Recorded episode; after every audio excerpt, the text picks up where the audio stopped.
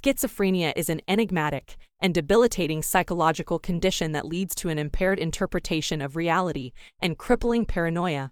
It affects well over twenty million people worldwide, with rates being higher for migrants and the homeless. Not much was understood about this mental illness. Hence, in an attempt to better understand the bizarre disorder, in-depth research of the causes and development of this disease, also known as its idiopathogenesis, was carried out. As a result, several new theories have made their way up to the chalkboard. One explanation is based around teratogenesis. In a nutshell, teratogenesis is any process which leads to either apparent or hidden malformations in an infant during pregnancy. These processes are caused by agents called teratogens. Teratogens are classified into four types: metabolic conditions, physical agents, infections, and drugs. One teratogen you may regularly consume is alcohol. This is why consumption of alcohol by the mother during pregnancy is harmful, as it can cause a teratogenic pathway to form, leading to possible fetal alcohol syndrome in the baby. However, one particular virus caught the attention of researchers. In nineteen eighty-eight, Doctor Sarnoff A. Mednick published his Helsinki influenza study. Doctor Mednick's life's work was centered around schizophrenia, and this study sought to observe the effect of influenza as a potential teratogen. It was noted that those who were in the womb during the nineteen fifty-seven type A influenza epidemic in Helsinki had statistically increased cases of the illness. This was true for members of both genders and was seen in several psychiatric hospitals. The implication was that an infant is at an elevated chance of having schizophrenia in adult life if his, her mother contracted influenza during her pregnancy. This was informally termed as the maternal influenza hypothesis by researchers. Although the explanation seemed elegant, it could produce no reason as to why an influenza infection during gestation caused schizophrenia in one's adult life, rendering the statistical data circumstantial. The results of the study, which were already on shaky ground, also became the basis of far-fetched conspiracy theories. These absurd claims postulated that schizophrenia was actually a man-made virus spread by the government.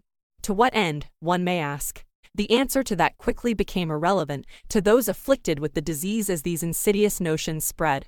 Schizophrenic patients already possessed a symptomatic distrust of people, and with the spread of this theory, began to refuse medication, believing that it was all an attempt to control their minds. Further studies, which were more responsible with their conclusions, have comprehensively debunked the maternal influenza hypothesis. In one such example, researchers included statistical data of other countries such as the U S, Europe, Australia, and Japan for a diverse sample size. They also opted for a slightly different analysis approach using fixed effect models and relative risks calculations. Their findings, which were published in two thousand seven, attempted to find an increased percentage of schizophrenia cases in patients who were in utero during the nineteen fifty-seven epidemic in the above-mentioned countries. However, no such increase was found, and it concluded that there seemed to be no statistical correlation between the influenza epidemic and schizophrenia. Furthermore, all records obtained for the Helsinki influenza research were only taken from hospitals, and hence scientists have argued that there is a high degree of misrepresentation in the records. Furthermore, the research assumed that all mothers had contracted influenza, when in reality only about half of them did. As mentioned previously, the Helsinki influenza study was also not able to provide any scientific reasoning as to why influenza seemed to be causing schizophrenia.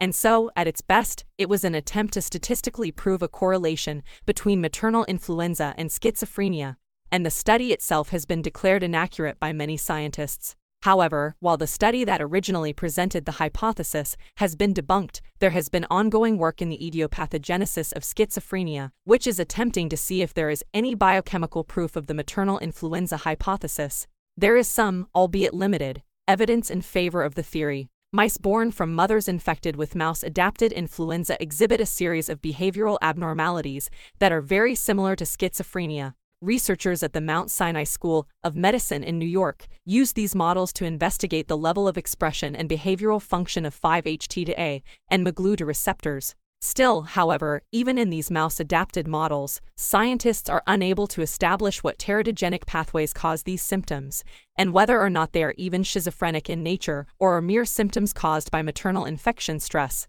To date, the hypothesis that maternal influenza may contribute to the etiology of adult schizophrenia is not fully supported by most scientists, but the possibility has not been completely eliminated yet.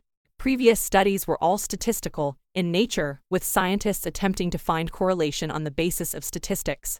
However, further research is being carried out, which may provide us with a definite etiology of schizophrenia. In the end, we must trust in the scientific process and the experts who work on it.